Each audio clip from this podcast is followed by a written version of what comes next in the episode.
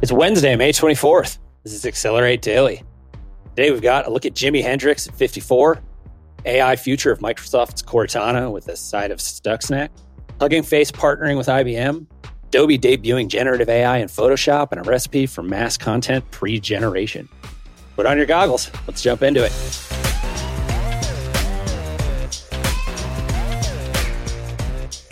Welcome back, everybody. I'm Adam. My name is Mackenzie. Good morning. Uh, we're back with three links and one recipe to keep you caught up on what's happening in AI today. Been another 24 hours. How you doing? Oh, living the dream. I saw a meme the other day. It was a college humor video uh, about uh, it was like girl winter, and it was Oh. about how offices get real cold the AC turns on during yeah. the summer when the AC turns on. Yeah, that's like- a great one. I live that. There's a time of the summer where, for my life outside of my office, it makes sense to be bald. So I have a shaved head now. But like then I get down in the office to work and I'm like, oh, it's cold. I need to put a hat on. Yeah. Here's the solution. If anyone wants to advertise on that space, call me. okay.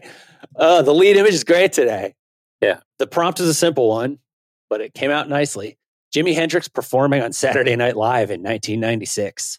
hmm That's exactly what this is. There's a little bit of like currents going on. For sure. Yeah, But they're they're they're par- they're you know parallel aesthetics. totally. Fair. uh, now, what, was this stable diffusion or Midjourney? Do you know? uh, Midjourney, I think. Whoa, that's wicked. Yeah, the full check out the link. If even if you're watching the live stream, check out the link for the full square versions if they're coming out of Midjourney. Midjourney's output is a one by one. I have to zoom in to make it thumbnail sized on YouTube. But if you zoom out, like the background is what really makes this perfect as being on SNL. Yeah. Right. Like the house band is behind them doing something. You recognize the saxophone player, but he's rocking out. That's awesome. So first up, we've got announcements from Microsoft for Windows 11. And one of them is a doozy. There's some in this article, there's some like small ones that are fine, Yeah. but one of them is really, really big. Yeah, the uh, the link is Ars Technica reporting built-in Chat GPT driven Copilot will transform Windows 11 starting in June. Cortana's out. Chat GPT is in. Yeah. So this is going to be a whole new like if, if you're familiar with like the start menu, this is going to be a similar experience to a start menu. It's like it's literally called a copilot and it's going to be a window that's always on your screen on the sidebar that whatever it is that you're doing, browsing the internet, word processing, image generation, video editing, whatever it is, copilot can see that process and you can paste stuff in and ask questions about the page that you're looking at. There's like a ton of promise features. This is really exciting. Kind of scary for me as an AI developer to just have like somebody beat me to like, you know, they're like putting a competing product on the OS. But I think it's ultimately going to be a lot better experience for a lot of people. And it's basically just going to completely change the way that we like interface with computers. Like the interface is going to be different kind of until we don't have this interface anymore. I think I think this is like a permanent upgrade. You can kind of follow this thread through like quick launches and stuff.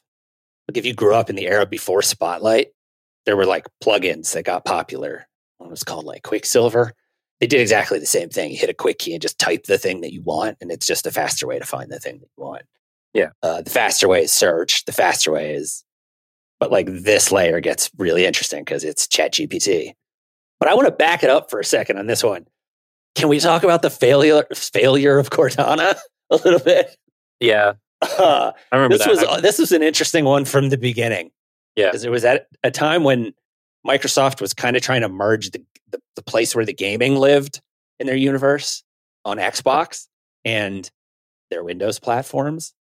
And so they named their like internal assistant after the like AI computer voice that's scripted inside of the Halo video games, right? Yeah. She was um, a, a heads up display assistant, Uh, like a co-pilot, right? She was like a more advanced, like personality infused co-pilot. I, yeah, I grew up. I, I got an Xbox in the year 2000, and it came with Halo Combat Evolved. yeah. and so that was like, I was so excited for when they were like announcing this product. I was like, oh no way! Like they really made this in real life, and then you get it, and it's it's not that. And I think that kind of cognitive dissonance of like, oh, there's this scripted like like really robust personality to the AI, and then the Cortana that we got was didn't have that much personality. It wasn't that advanced, so th- that just kind of like flopped. And now they're moving to like this co-pilot rebrand, which I personally like. Microsoft has a broader uh, history of failing at this too. This is Clippy, Clippy 2.0 uh, to some extent. But the thing about both of them is like the metaphor is not wrong. They were just way too early to promising the computer from the next generation by the way that they branded the thing. I was just turned it off during setup. I never had an experience of taking Cortana or even their system wide search seriously, which I don't think is fair. You always find what you're looking for. It's just not as intuitive as Apple, I think. But this is yeah. a totally different. Anyway, there's there's a number of smaller updates, so definitely do check out this to see what's coming out sooner than June because there are going to be some updates to the to the Windows users out there like myself.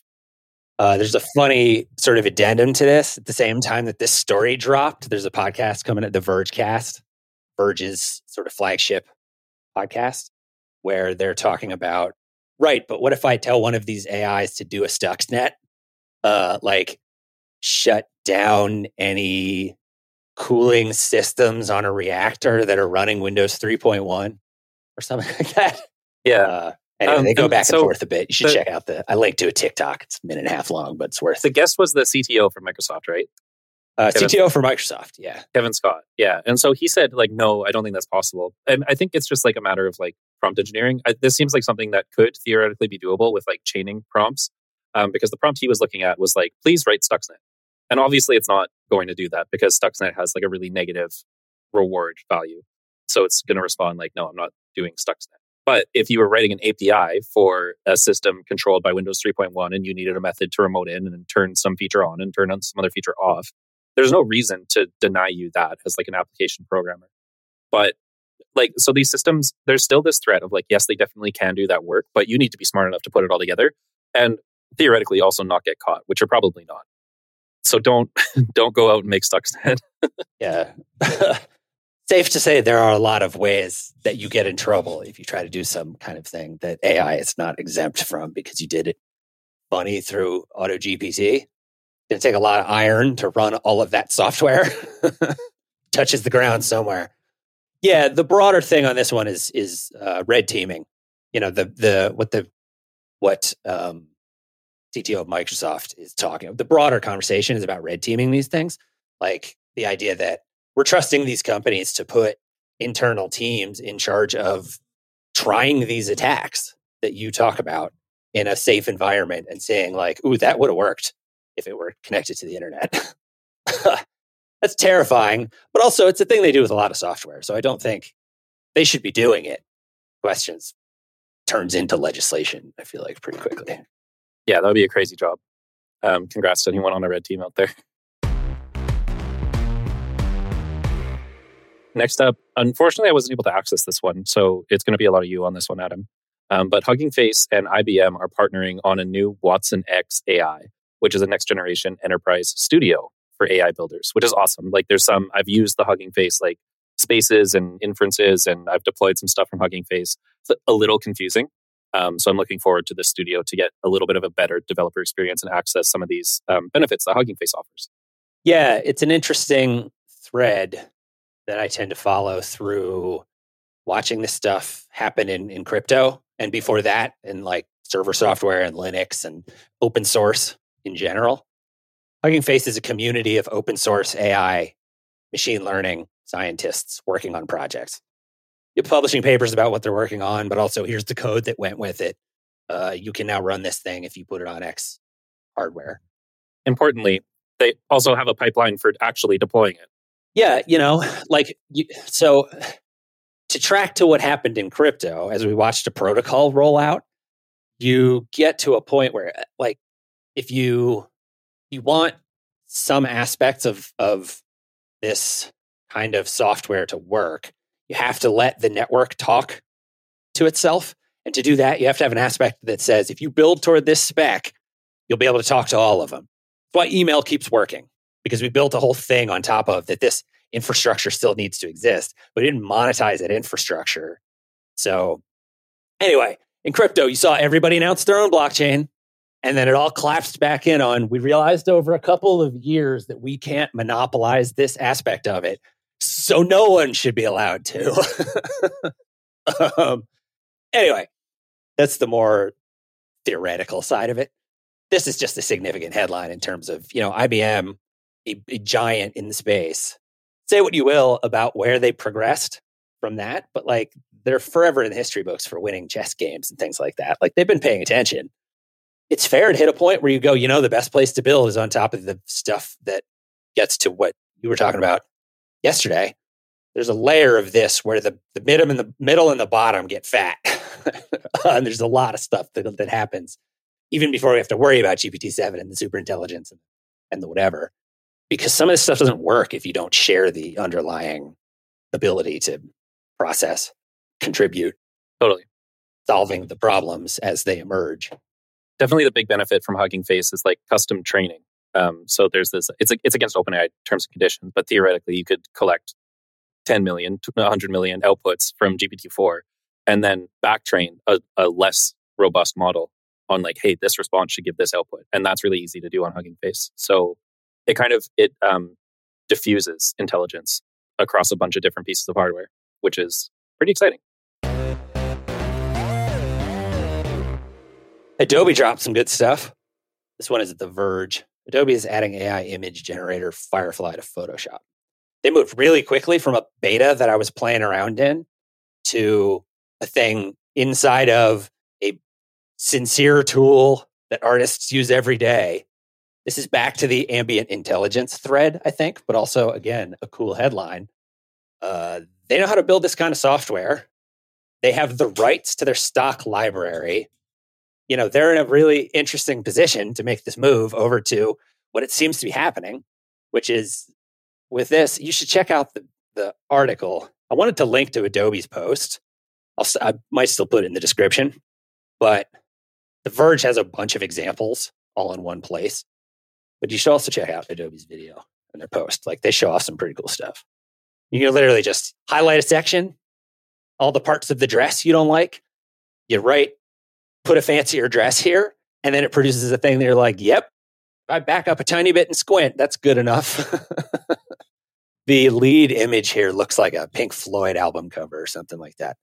Yeah, totally. which I appreciate. Yeah. I followed that for a long time as a photographer because it was really hard to do composites like that in a dark room. Yeah. Now it's just like, eh, boop. Hey, yeah. put a line here. Hey, put a lake in front of this car.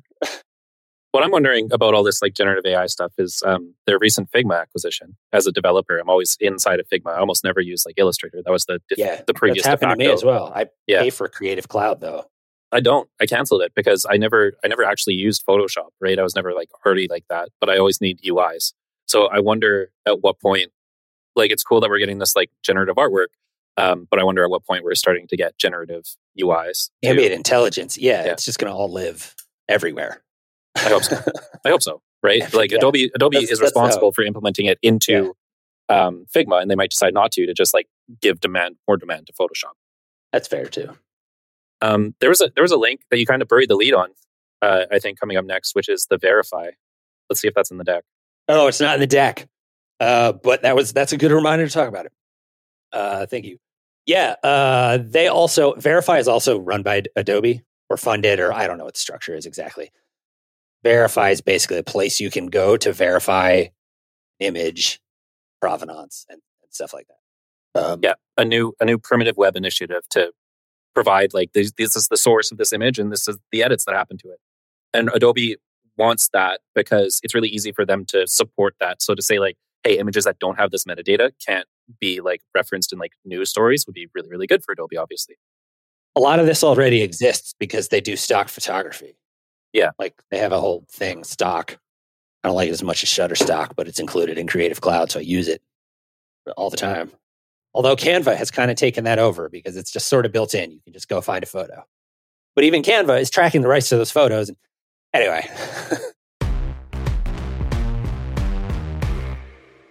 Waitlist Activate by Mission Control. What is this? Uh, this is where I gotta, I gotta, I gotta sell my own book. Yeah, we have a launch today uh, we we on a marketing front, I would say we launched a marketing rebrand.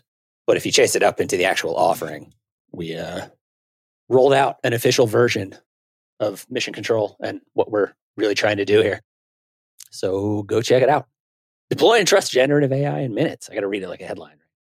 Yeah, we're trying to make trying to make it easier for builders to thread together all of the complexity we talk about here into functional things without have to worrying about code, worry, worry about code as much. No code platform for being able to do the recipes and stuff. Um, uh, we're starting with an enterprise level thing. So waitlist kind of deal, but sign up. And also there's all kinds of links to stuff, other stuff I make to educate and push different balls forward in this front. Uh, like not having AI ruin things. so correct me if I'm wrong, but Mission Control's main thing is like it's all about compliance uh, for like enterprise solutions because you can you can like go and like get a cowboy to like do some AI thing, but you don't know what they're doing with the data. You don't know like where it's going. You don't know if like they're breaking terms to get it done. So from what I understand, Mission Control like this like it's like a sandbox that your enterprise development team can work in to make sure that everything that they're doing isn't misaligned with your company goals and stuff like that, right? Uh, yeah. And the way it's taken shape as we've been working on the problem, you know, because we're at the stage of a startup where you go pitch an idea, you raise some money, and then when it hits the market, everything starts changing, and you and you are trying to find a product market fit, right? Uh, you do that by talking to customers and getting answers back. What we've ended up realizing is that the compliance stuff. So early on, compliance was a concern from like enterprise level clients and stuff. Uh, they're used to aspects of this because of GDPR, things like that. But as it applies to AI, and then we realized over time that that was sort of just like a backbone service. So the cool thing is now we kind of have a narrative of working for a, lo- a long time on the on the in the space of how can you deploy trust frameworks to understand the complexity and the risk inside of a system of AIs. But also, I think that's kind of just table stakes so that we can do trust and responsibility right. Uh, so so AIs don't become problematic. But then we realized the best way to do that is just have that be the backbone of a no code platform that lets us thread together the recipe kind of stuff we talk about here at the end of the show by just dragging bubbles around. And this is already a way that a lot of like data automation happens. It's just easier to visualize a certain layer of, okay, I need to take all these APIs I need to have these different things go through here. I need the NSFW filter here. I need the GDPR filter here. I need the whatevers. You know, like it ends up being compliance software if you want to use it that way. It can also just be, hey, this task is better on Bard right now. So I'm going to have Bard do this type of thing and it flows over here and it hits the website and the data structure and the wherever you want to route it on the other side. But that also includes setting up an internal hub for ChatGPT or something like that and being able to provide the chat GPT experience while running these tests, right? You can have an internal testing ground for these kinds of things. And so if you're talking about running that kind of stuff, you can wall it off in ways that make it safer. So that gets to compliance things.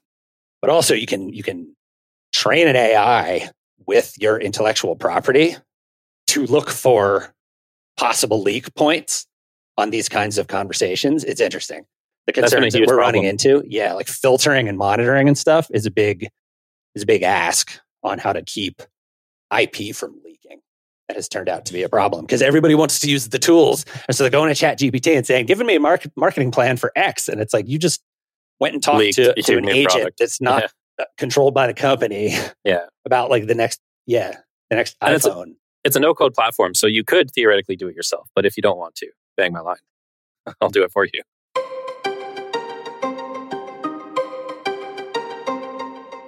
Okay, is that the recipe for today? When it yeah. looks like code, I'm inclined to call it neural network nourishment. totally. You call this one the data pre-cooker. Yeah. Uh, yeah, it's like, yeah. So basically, yesterday we were talking about dadjokes.email, where you get 365 emails generated from GPT-4 um, that tell a dad joke, and then you send them out for, you know, a dollar for the year, whatever it is. And so then people get this like delightful email every morning. So this pre-generation task of like, let's make sure that we have 365 unique jokes is a little bit difficult with GPT-4 because of limits on the attention. If you have GPT-4, you're probably limited to an 8,000 token limit because to get the 32,000 token limit, you have to run evals, which is this crazy like computer science thing that basically nobody outside of Silicon Valley knows how to do. So if you're not, if you don't have it, then you're not getting it anytime soon. So we have to have a workaround. And that's what the code on screen is. This is a function called check cosine similarity. And this is just basically an algorithm to compare two pieces of text to make sure that they're not too similar. So an example of a really similar dad joke is um, the one that we told yesterday. What is blue and not very heavy? Light blue. But you could also generate what is blue and not very light, and then say dark blue. And so these jokes are too similar. If I got those in my email back to back, I'd, I'd feel like ripped off. So, So you're with- pre-training it with examples. Like you're actually no, giving you're, it concrete you're taking the output, you're taking the output, and then you're saying, hey, just make sure that this joke that you just came up with doesn't match any of the other like 100 jokes that you previously came up with. Yeah. And then if they do, then you send it back with few shot learning and you're saying, hey, you just wrote this joke and that's really similar to this previous joke you already wrote. So can you write a new one that's different enough? And kind of the upper limit, like where you start to fail to make sure that these things are unique, is um, there is a, a potential that this starts happening at around 14,000 tokens, which is way beyond our 365 jokes. And then the hard upper limit where you can guarantee that they're like you cannot ensure that they'll be different is around 14 million tokens. So think about what you could do with 14 million tokens. That's like the Great Gatsby is 80,000. So how many Great Gatsbys is that? Kurt? yeah. I'm not a big math guy. Neither am I. Yeah. Ask an ask it ask ChatGPT. Yeah, so it's a lot. that's that's a very big upper limit. But uh, fourteen thousand again is like it's about a quarter of the Great Gatsby. So basically, what I want from AI, what I'm looking forward to, is more attention. I always want more attention. And there are models with more. Like Claude is bragging about a 100,000 already out of Anthropic, who just raised a bunch of money. Yeah, MPT seven billion has like theoretically unlimited. They've they've proven it But works. so that's the like that's like the resource side, right? But also there's what would that cost you, right, in dollars? Which I don't really know the conversion. Like how much how, you know, how much does it have to run and then what, you know, anyway, you get charged at the API level, right? Metered metered existence. Kind of used to that with AWS and stuff. The single shot alternative would be just ask ChatGPT this. And it sounds like what you're saying is right now it's not so good at a chunk that big if you're telling it to repeat a theme because it's going to retread itself uh, unless you check that against the list and then give it a, a rating or something like that, right? That's exactly correct. And I think that's our show. Thanks everybody for joining us. Yeah. See y'all later. I'm Adam. I'm Mackenzie. See ya. See you tomorrow.